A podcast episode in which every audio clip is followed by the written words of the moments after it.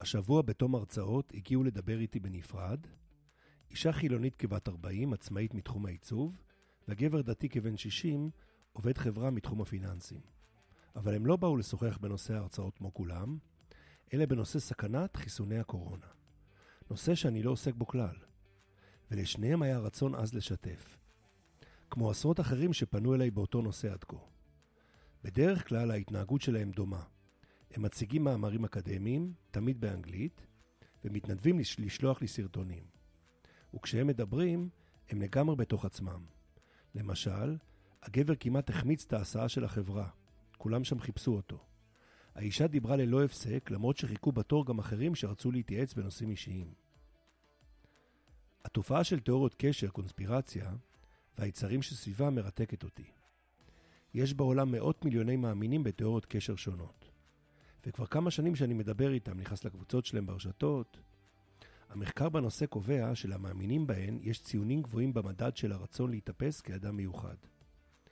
זה נראה לי הגיוני, משום שכאשר אני מוכיח לבני השיח שלי שאני שולט היטב בטיעונים, הם עדיין ממשיכים לדבר. כלומר, הם עושים זאת עבור עצמם ולא כדי לקדם את הנושא. למעשה, המחקר מראה שאם מבינים שיש רבים החושבים כמותם, אז יש פחות סיכוי שהם יאמינו בתיאוריה ספציפית. הם רוצים להשתייך לקבוצת מיעוט. ומה שמנבא יותר מכל אמונה של אדם בתיאוריית קשר, זה שהוא מאמין כבר בתיאוריית קשר אחרת.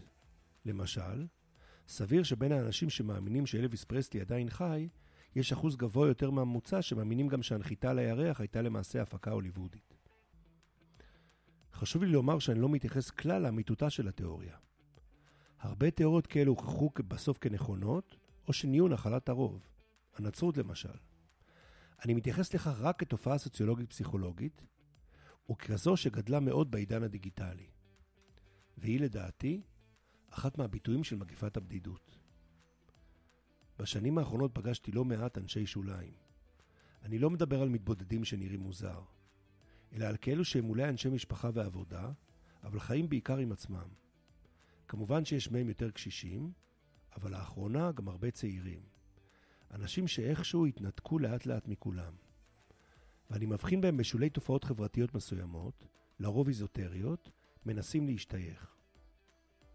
במסכת אבות כתוב פעמיים, עשה לך רב. והפרשנות לכך, מהרמב"ם ועד לרבי מלובביץ', היא שחשוב למצוא אדם שיהיה אפשר להתייעץ עמו על בסיס קבוע, שישקף לך את מצבך. אבל בצניעות, יש לדעתי עוד הסבר. פעם, מסביב לכל רב הייתה קהילה ובית כנסת. עשה לך רב, זה למעשה מצא לך קבוצה חברתית. זה מסביר את אחד ההמשכים לפסוק, וקנה לך חבר.